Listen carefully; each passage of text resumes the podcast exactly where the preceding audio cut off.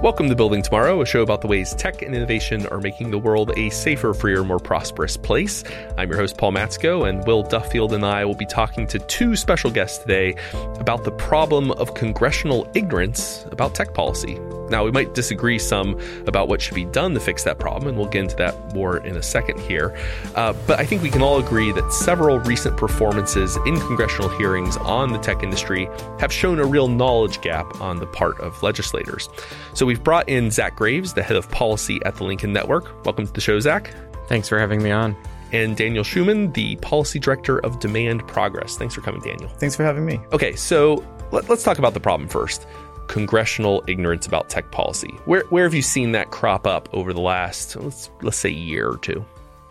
So there's been a couple of like big high profile hearings that have sort of drawn popular attention to this. One was last year they had uh, hearings in both chambers with Mark Zuckerberg, Facebook's CEO, and you know, various clips and sound bites from this were pulled out, uh, you know, across late night show vignettes and the front page of the Washington Post and even international papers covered the sort of deep lack of technical literacy. Uh, and, you know, we saw this repeated a couple of times after that. They've, it's been a popular thing to drag tech CEOs before Congress over the last year or so. So we had Jack Dorsey come. We had Google CEO Sundar Pichai, where they were getting into a spat with him about, uh, you know, what iPhones are doing, and he had to explain that they yeah. don't they don't make those. It was sort of an entertaining segment. But those of us who sort of watch these kinds of hearings professionally, uh, you know, the, the baseline level of technical depth is is not very deep. Typically, it's not just sort of the big headline grabbing uh, hearings that that you know get popular attention. It's a lot of you know more in the weeds, you know, run of the mill kind of stuff that happens where you just sort of see that there's not the sort of level of depth that you'd like to make good policy decisions. And this, if you look historically, is the product of decades of significant institutional decline in Congress in terms of its you know, total staffing numbers, but also in terms of how it's shifted resources around, how internal incentives and rules have changed uh, within the institution. So rather than highlighting, it's easy to to lampoon individual Congresspeople not knowing how to set up a Facebook account or asking about the phone being produced by the wrong manufacturer. But I mean, if I take what you're saying, it's it's more an issue of when it comes to crafting legislation or crafting uh, rules um, the expertise is is missing there when it so a hearing's a hearing. And there's the question of what hearings are about as well, the agenda setting power and potentially its misuse. When you get a Congress that, because of a lack of expertise or subject matter knowledge, is driven in its concerns by passing populist fears rather than perhaps longer time horizon questions of how we create the best environments for innovation in this country, it, it's not going to do much, or what it does won't be useful. Yeah. Well, and we'll get this when we talk about uh, concerns about uh, anti conservative bias. There's a lot of grandstanding that goes on, right? So it's a chance for sometimes even legislators who know better to make claims because it's a it's a soundbite on TV, right? Some of these are inherently political, and I mean the the aforementioned Google hearing was at the end of the year after the election when the chamber was it was in the House. The chamber was going they knew it was going to switch. They weren't really trying to like create legislation. They were more trying to sort of stir up political talking points about the issue they were looking at. And you know, you're always going to have some amount of these sort of politicized hearings, but you also have ones that are, you know, trying to like learn about a particular subject from a panel of like deep experts, uh, or trying to sort of get towards you know, major legacy kind of legislation. And in all of the above, I think you have challenges with having the right kind of resources and incentives in the institution to produce good policy outcomes. And, and let me sort of hone in on that. So when it comes to legislating and when it comes to oversight, you get what you pay for. And what we've been doing is we've been paying less in terms of what we're willing to invest in Congress. Uh, there's a thousand fewer House committee staff than there was 25 years ago. Uh, GAO, which is the government's watchdog, which looks at waste, fraud, and abuse, there's 2,000 fewer people over there. And, um, you know, they talk about this on Dr. Coburn when he was in the Senate. He would talk about like for every dollar that you put into GAO, you save, you get, you save $100 in terms of waste. And this is sort of endemic, sort of across the system where uh, there's this desire to engage in uh, the politics of appearance. You know, Zach was talking about this as grandstanding, where it's like, well, we're going to cut government and we're going to start at home, and we're going to go. There was a there was a fight over this just uh, today in the appropriations committee, where you know there was a fight over twenty nine million dollars. Well, twenty nine million dollars isn't nothing, but when you're looking at a four point three billion dollar uh, appropriation or or you know one point five trillion dollars, uh, I mean, it, it's nothing and to it's not worth the time that they spent to have the people in the room to pay for the staff to pay for the lights to have that conversation. Um, but the value is well we're going to fight over this little tiny thing so that we can symbolically show how we're trying to uh, shrink government but if you really want to shrink government, if that's your goal, you want to do it in the way that's right, which means that you have to understand the policy landscape. Right. You have to invest in the right places. You need to understand what you're doing because otherwise you're sort of cutting at things randomly. And what you're, you know, this is often talked about as, as the lobotomization of Congress. And what you're doing is you're making Congress stupid. And when you make Congress stupid, it means that the policies that come out are stupid.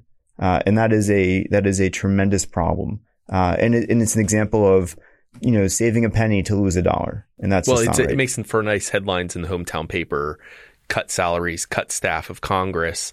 Uh, while ignoring I mean from a from a kind of a small government perspective while ignoring the fact that you might be passing bills that involve million billions of dollars to, and you're saving a few hundred thousand by cut, cutting a staffer or two. That's right. One, one of my favorite sort of examples along these lines is like you'll have expert staff who get paid they get paid well, they don't get paid great. Um, but they're making billion dollar or helping to make billion dollar decisions but we don't want to pay them a little bit more to keep them there so that they can keep working in the interest of the of the members that they're supporting so that you can have someone who's totally green come in and then help to make another billion dollar decision and it just doesn't make well, this helps sense. contribute to the revolving door between lobbying outfits i mean so if you don't have congressional staffers and i think this is something i'll pitch to you will if you don't have congressional staff with expertise um, they're underpaid, so they they spend time a year or two, and then they try to get into a better paying outs external gig. You end up relying, you're outsourcing that expertise to lobbying groups. Is that how the system works? To an extent, yeah. I um. I, I can't help but wonder though if some of this is a demand side problem as well hmm. when we talk about lobbying in these spaces that compared to in in the past, especially on a whole national level, Congress is doing or doing through its engagement with various uh, executive branch agencies more, and therefore the incentive and the willingness to pay to influence that process is just so much greater than it had been in the past. And therefore, even if we were to increase congressional salaries, could it keep up? Well, so, I mean, you have to look at people's incentives. You know, why do people leave the Hill? And there's studies on this. There are sort of two major reasons why they leave the Hill. One is pay. So, you know, what happens is you hit 30 years old, right? And you don't want to live in that group house anymore. And maybe you've met that special someone and you simply can't make your life work in Washington, DC, which is one of the most expensive places in the country, uh, based on that salary. So you look elsewhere. Uh, the second thing is that working in Congress is actually a fairly miserable experience. You can be working late at night. Uh, you don't have enough colleagues so that you get overworked. So, you know, no one's working like nine to five there. That's not a thing. Um, so you get burned out and it's much better to go someplace else where you can work half as hard and earn twice as much. When you look at the lobbying industry, just for federally registered lobbyists, we spend more on lobbying than we do on the entire legislative branch. And that includes the Capitol Police and the tours and all the other wonderful stuff. There is more than four and a half billion dollars spent on the lobbying industry aimed at the executive branch and the legislative branch, which is bigger than what we spend on everything having to do with Congress. And uh, I mean, the point here is well taken, right? Uh, you know, there's a real question as to whether these decisions to be made at the federal level in the first place. There are instances of people engage, trying to engage in regulatory capture through the legislative process. But when you look at Congress, that is often the place that can rein in what's actually happening inside the executive branch, where the problems are much worse because the the volume of the decisions that they make, the amount of money that they they oversee is is uh, you know so great that uh, Congress can be the point where you can choke off the spigot if that makes and sense. And the possibility for turnover is yes. is just institutionally greater. So if things are heading in in the wrong direction or getting worse, you can at least hope that some uh, uh, upswell or groundswell of uh, frustration with it can lead to tangible change through Congress more rapidly than other avenues. That's right. And so, so, some academics and other folks talk about this as sort of a principal agent issue, right? Where Congress is the principal. It's the not you know not the principal like you know in high school, like the other kind of principal. Uh, and its role is to make these policy making decisions. This is where the people's perspectives go and are legitimized into policy. This is our democratic process. The executive branch are the agencies. They are the agencies in the principal agent relationship. Their job is to carry out the will of Congress. But what we have now is more of a wag the dog scenario where the executive branch largely dominates and controls what happens in the federal space and Congress is more of an afterthought. And it shouldn't be that way. It should be the reverse. Policy should be generally set in Congress and the agencies should be implementing that. As, as well, this may be an easy, in a sense, place for Congress to rest, but it isn't a healthy one for our republic. Individual congressmen often can be seen as enjoying this scenario because it allows them to avoid making tough decisions, which might pose a problem the next time they're up for reelection.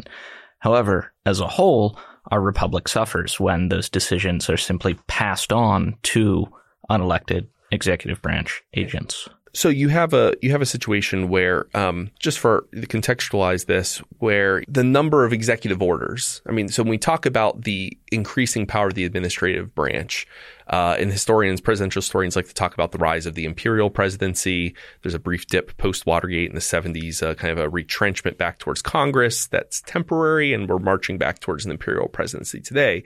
What that means uh, in practical terms is that the administration, the administrative agencies have more and more rulemaking power that looks like what Congress does, but doesn't have to go through the legislative branch. It means that presidents have been issuing more and more executive orders over the last couple of decades which is a way of bypassing legislation. It's easier if the president can just say, well, by executive order, this is going to be the rule from now on. That's not how the system was designed, you know, 200 odd years ago. Um, but that's the way it's become. So do you see this as a, as a shift then back towards kind of legis- legislative balance with the executive branch? So, I mean, restoring funding for Congress is sort of one step on it. There, there's another piece, which is that they don't know what to do. There haven't been people in Congress in a very long time, generally speaking, who have the experience of being a strong legislative body, except in sort of narrow circumstances. You have to have the people. They have to have time there so they actually figure out what they're doing. And that time requires like, you know, experience to sort of gain that healthy distrust of how you're being played by the executive branch and then they have to have the incentive to go and and fix the problem uh, or fix the set of problems. Uh, you know, right now there's I don't know twenty thousand people on Capitol Hill. Maybe half half of them are people who do policy related work. In the executive branch, there's millions, right? So so the mismatch and disparity is is significant. So when you talk about things like technology policy. Uh, in the executive branch, you know, there's the Office of Science and Technology Policy. There are different components within uh, the different agencies that have significant expertise. In Congress, it's not really there, right? I mean, you have the Science and Technology Committee, which has a handful of staffers, and sometimes they know sometimes something, and sometimes they don't. There was the Office of Technology Assessment that existed uh, for you know 20 or 30 years, and it was a great and deep source of expertise that informed the entire uh, public sphere as well as for Congress uh, and it was killed off in 1995, right when the internet and biotechnology and all of these great things were sort of uh, coming into existence. And the original hearings around that explicitly talked about it in terms of like fact checking what the agencies were saying and reining in the executive branch. That's right. And, and, in fact, when you look at the history of congressional agencies, and I'm afraid that I'm probably boring to death no, all of our listeners great. out there, like, they were all created in response because you can't trust the executive branch. So you've got Office of Management and Budget that does all this regulatory policy stuff. You can't trust their numbers. So we've got the Congressional Budget Office. You have the Office of Legal Counsel in the Department of Justice, the president's lawyers who keep coming up with trying to expand executive branch powers. And the counterweight is where I used to work, which is the American Law Division of the Congressional Research Service, who was supposed to give Congress an understanding of the legal issues uh, and their own sort of way of assessing those types of things. And when it came to science and technology policy, you had, you know, 30 million different entities inside the executive branch. And uh, the Office of Technology Assessment, as Zach had indicated, was intended to be that counterweight.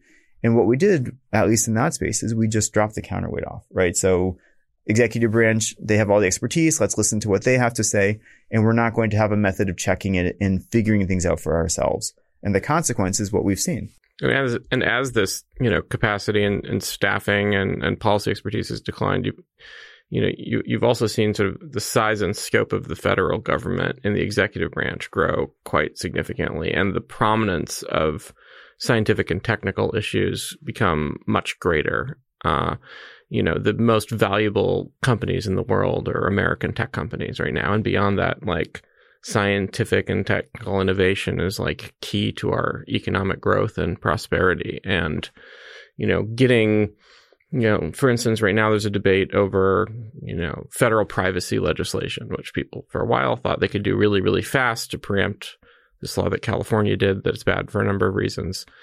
Um, and it looks like they they can't come together and agree even what the sort of scope of this is going to be, let alone like what the specifics are or what the trade offs are to different approaches. And the cost of even just sort of delaying this kind of federal action in terms of economic value generated is tremendous, and the cost of you know getting it miscalibrated is also potentially you know much greater than the small few million dollars we're talking about for expertise. Though there is the the you know is in the the natural interests of incumbent uh, players, and even in the tech industry of incumbent tech companies, to want clear rules. Though I think uh, at Building Tomorrow we often have mixed feelings about that because on the one hand, clear rules can avoid this you know the patchwork problem where California passes privacy legislation that's different than what Illinois does, and having a, a level national playing field has advantages but it also often plays to the benefits of the incumbents who shape those rules. Like so, you know, Tim Cook of Apple recently called for uh, you know legislation uh, that would have the net effect of probably entrenching the power of incumbent tech companies. what what is the uh,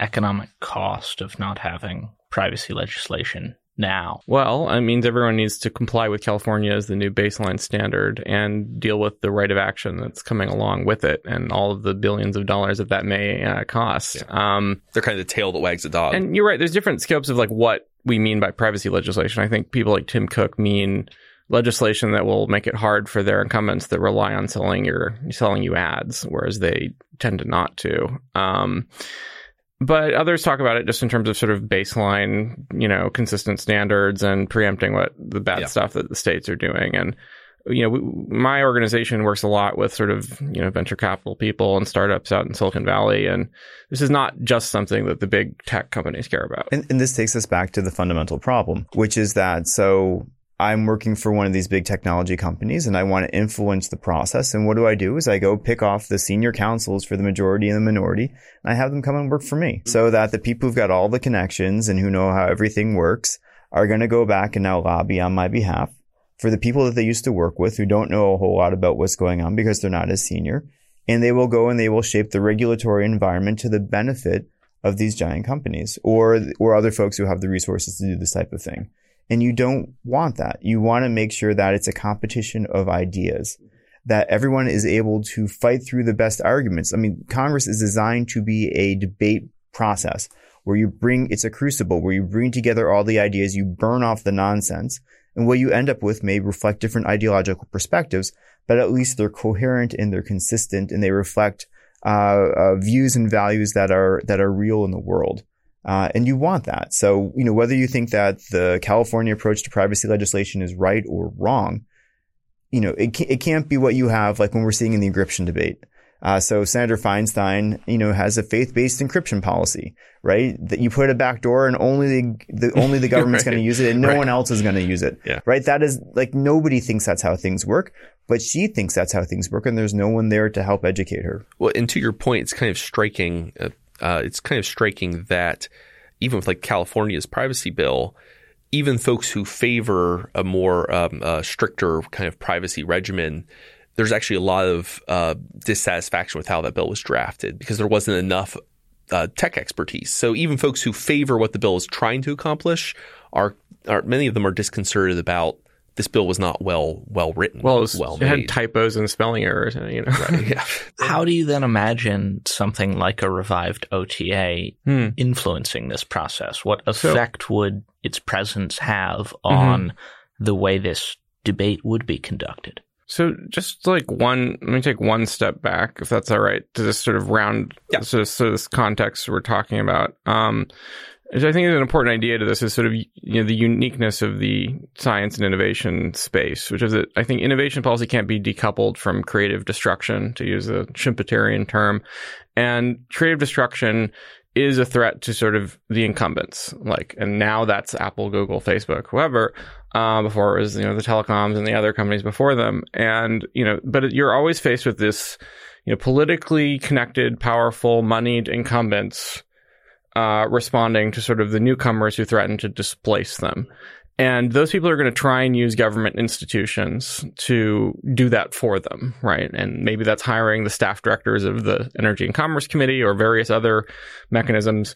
But they're going to, you know, spend lots of money. They're going to outspend all of what Congress spends on itself to sort of convince them that, you know, they need to write the regulation in this way versus that way that benefits them and keep out the other guys. You know, you saw the same thing. Uber comes in, the taxi cartels want to kick them out we need to have we need to have our institutions be resistant to that. And in order for them to be resistant to that uh, you know they need to have the incentives and, and staff capacity and not you know dividing staff attention over too many things but they also need to have the expertise to know what the outcome of like different policy or legislative approaches is. And if they don't have that they're more often than not just going to get that answer from the you know lobbyists that are come, come and talk to them who you know, often were their predecessor in the job they have. I find just a touch ironic. We were a room full of tech policy experts of um, various issues of expertise and whatnot, um, uh, talking about how uh, Congress should pay people like us more and not come. I mean, we're all in, Obviously. we're all in external organizations, right? We're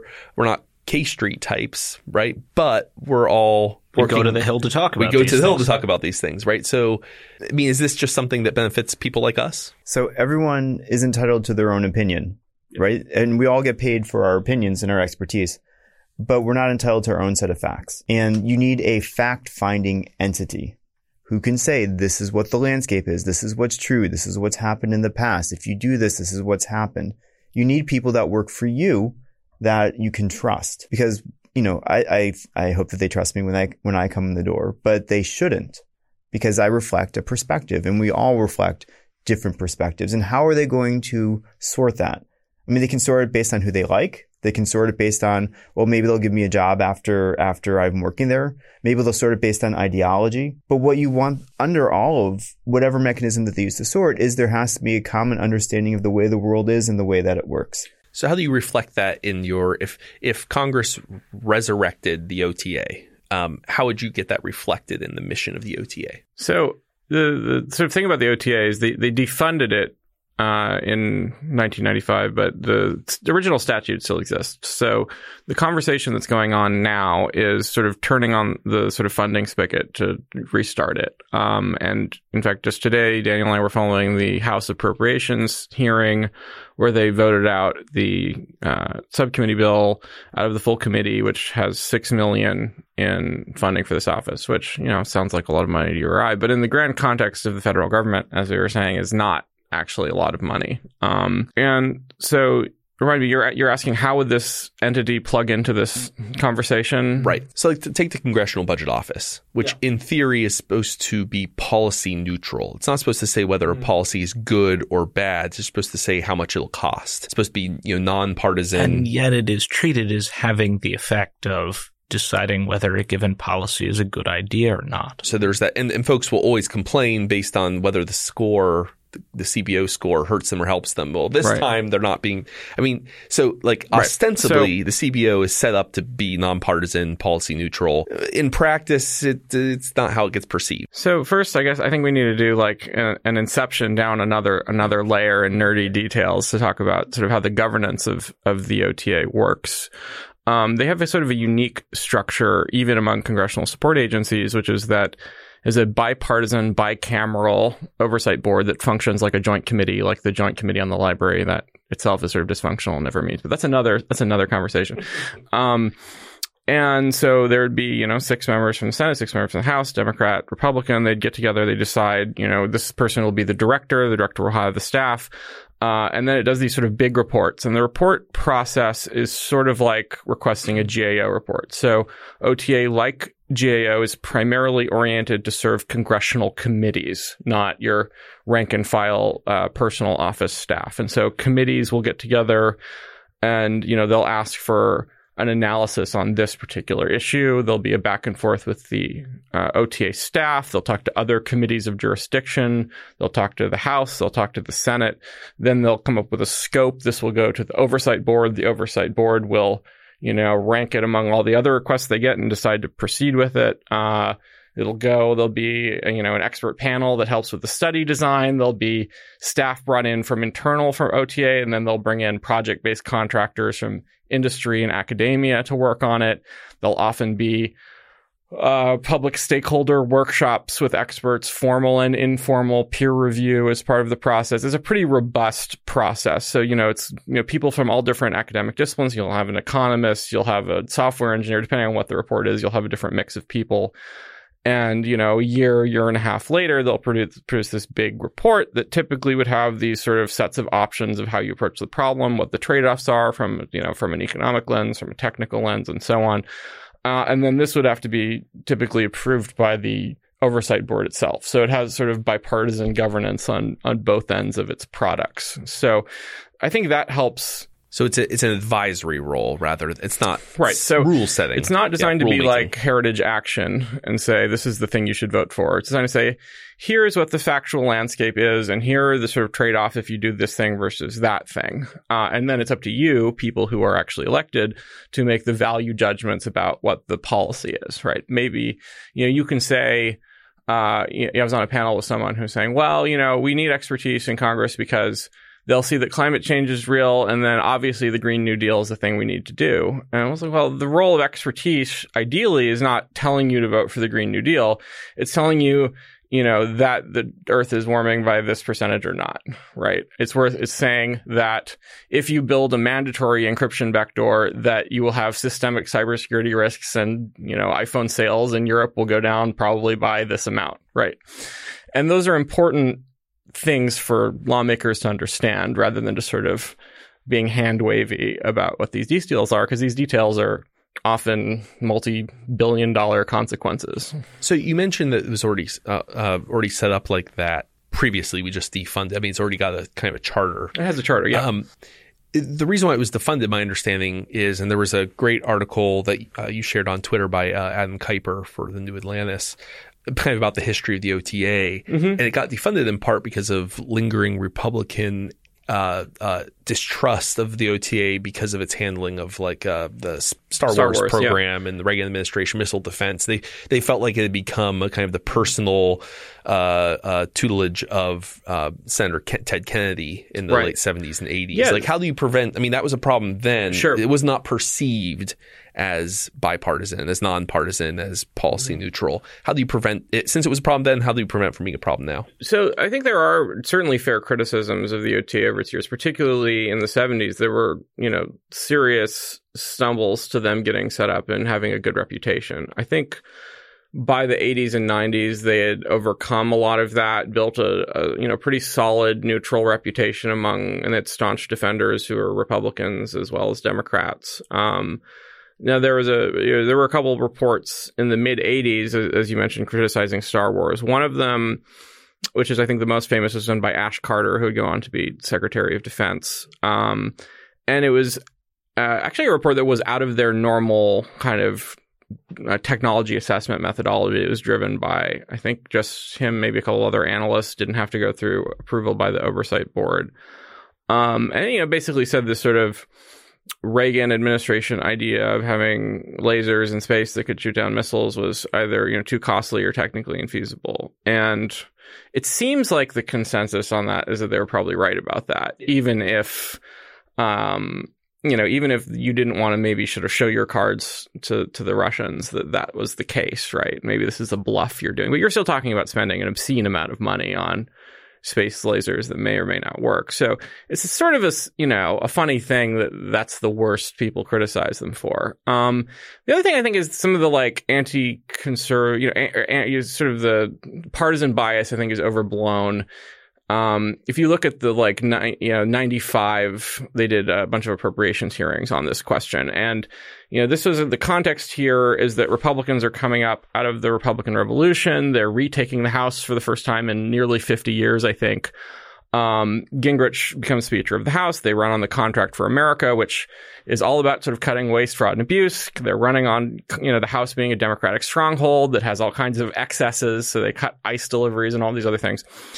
And one of their kind of mottos at the time was cut Congress first. So the idea is we come in, we do these symbolic cuts, and they didn't just get rid of OTA, they slashed GAO, they tried to slash CRS, they tried to, you know, do all kinds of things. And part of that was also trying to, I think, consolidate more power with with congressional leadership and away from committees, which used to be sort of you know strong rivals for the power of like the speaker or majority leader. Yeah, that's right. good point. And OTA was killed, I think, for really sort of immediate practical reasons in that time. Part of it was their motto. They want to have a symbolic cut, and you see that reflected in the testimony at the time. Um, but they also, you know, were the smallest of the legislative branch support agencies, uh, with a budget around 22 million. Um, they were not necessary to day to day operations since they primarily served committee chairs. And so, you know, if you want to scalp, that's an easy Yeah, scalp yeah. to take. And it also has the added benefit of taking information or power away from committees and making that so Towards that can the be speaker, yeah. controlled by the speaker more easily. Given how committees work today, their their current status, if you brought back the OTA, wouldn't it be more an organ of congressional leadership than it was Hmm. in the past? Committees are far less independent today.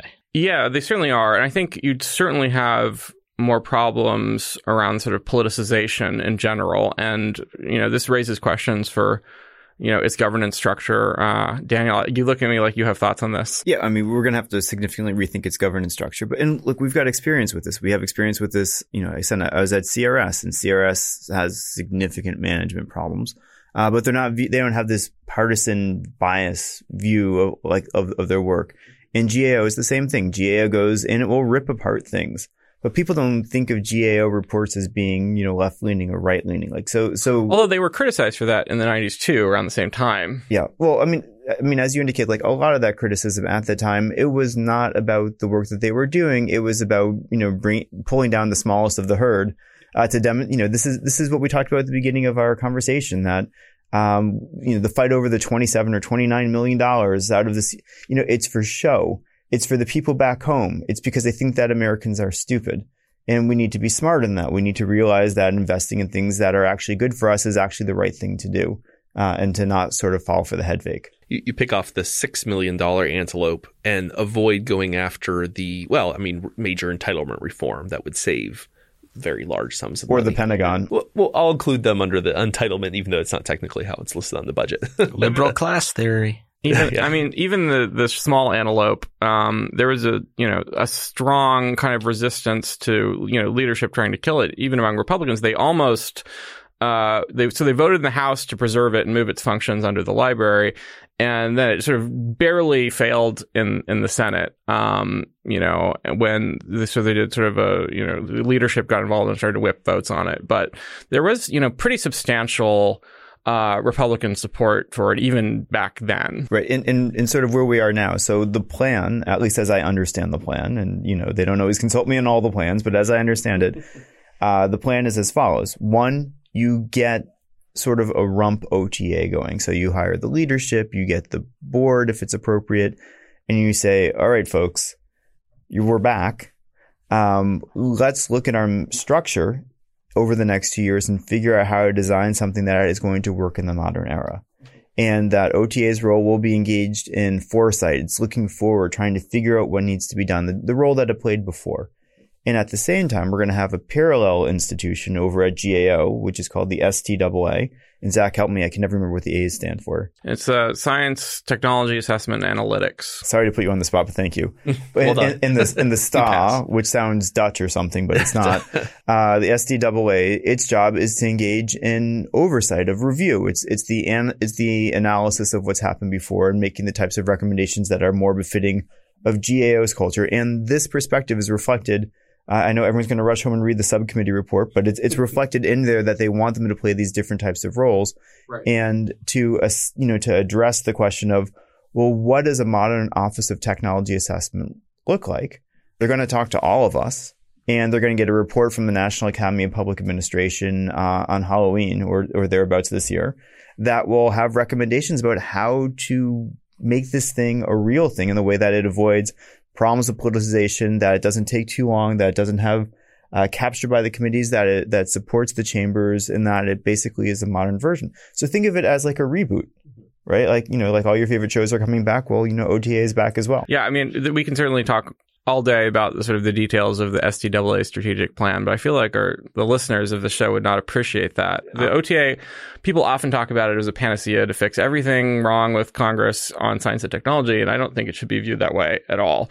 The the the mechanism of technology assessment that we talked about again primarily serves committees. It's a particular kind of very robust, very authoritative, and long analysis that is you know very useful to Congress, but different than what they can already do in just sort of calling up the top top academic at a certain field or the head of a company or I'm sure you know if you're the energy and commerce committee you can get a hold of whoever you need to get a hold of at Apple and they're going to take your call right and, or you can get a hold of whoever it is at, at MIT and they're going to take your call um, but that's different.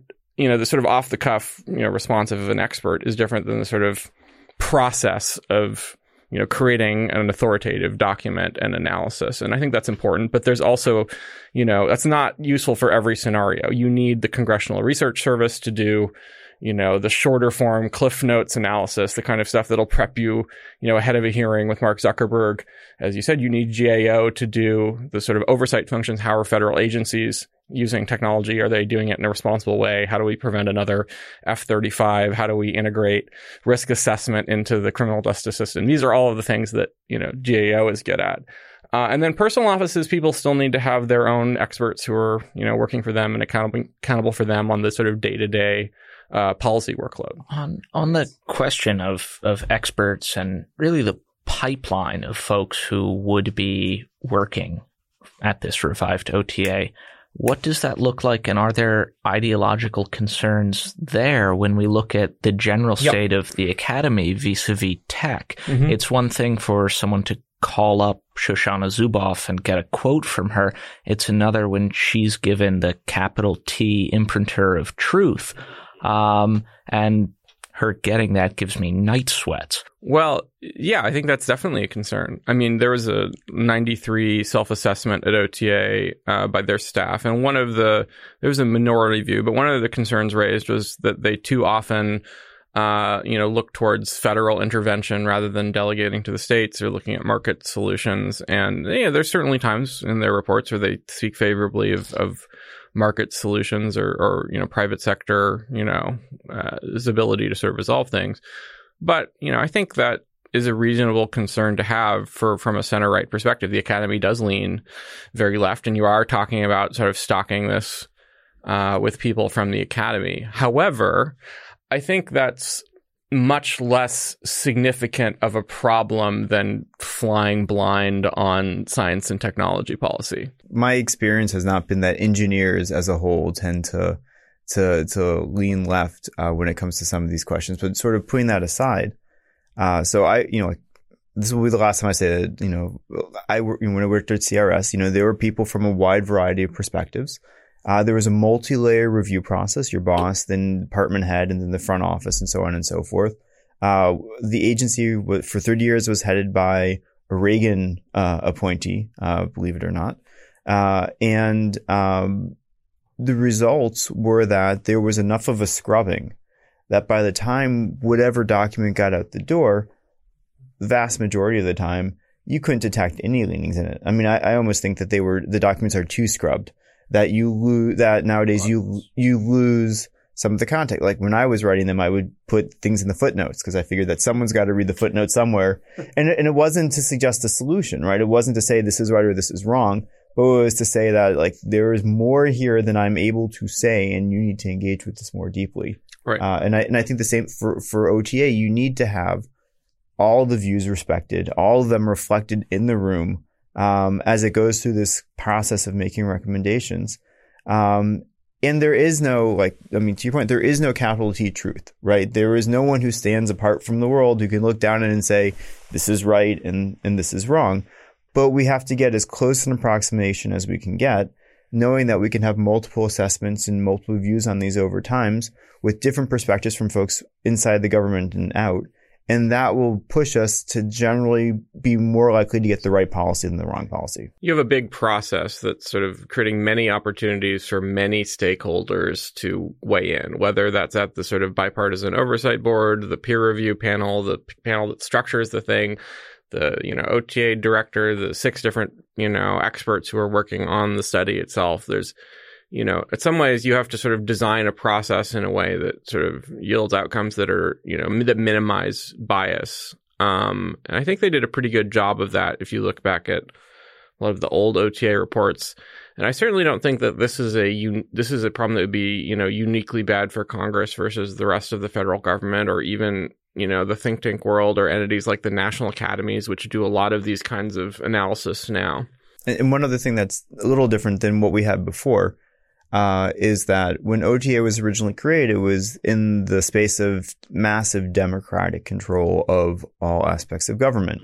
This, that is not the world that we live in now. So, so at least in that context, like it, it, you know, it's Democrats and Republicans coming together from the different ideological backgrounds that they have. So it's not it, it, it's not the there there isn't you know you're not going to see Nancy Pelosi handpick all the members of OTA based upon the crack staff of like people that are waiting in the rings to go and like dominate government like that is that is not a thing that's going to happen. The, the world of today is very different than 1972 when you had kind of you know democratic dominance for the better in part Congress of in right. yeah 15 years. I mean yeah yeah yeah, yeah Republican Yeah. president, but I think, you know, when you're looking at like fiefdoms to hand out in Congress, this is not like one that's high on the list. It's it's more ones that you're gonna, you know, get people who are genuinely interested in these issues and the the handful of, you know, PhD, you know, physicists and other experts, right? Right. And everyone's to be watching. Like, I mean, there are all these people with significant vested interests, whether it's in industry or in civil society or in academia or elsewhere, who are all to be looking very closely at whether this is, this is, um, uh, reaching results that they view are fair and they're going to push back and that's fine. So, what we talked about agenda setting at, at the beginning of this episode. What issues do you see as currently underdeveloped or underappreciated within the legislature that the OTA might aid in raising both awareness and intimate knowledge of?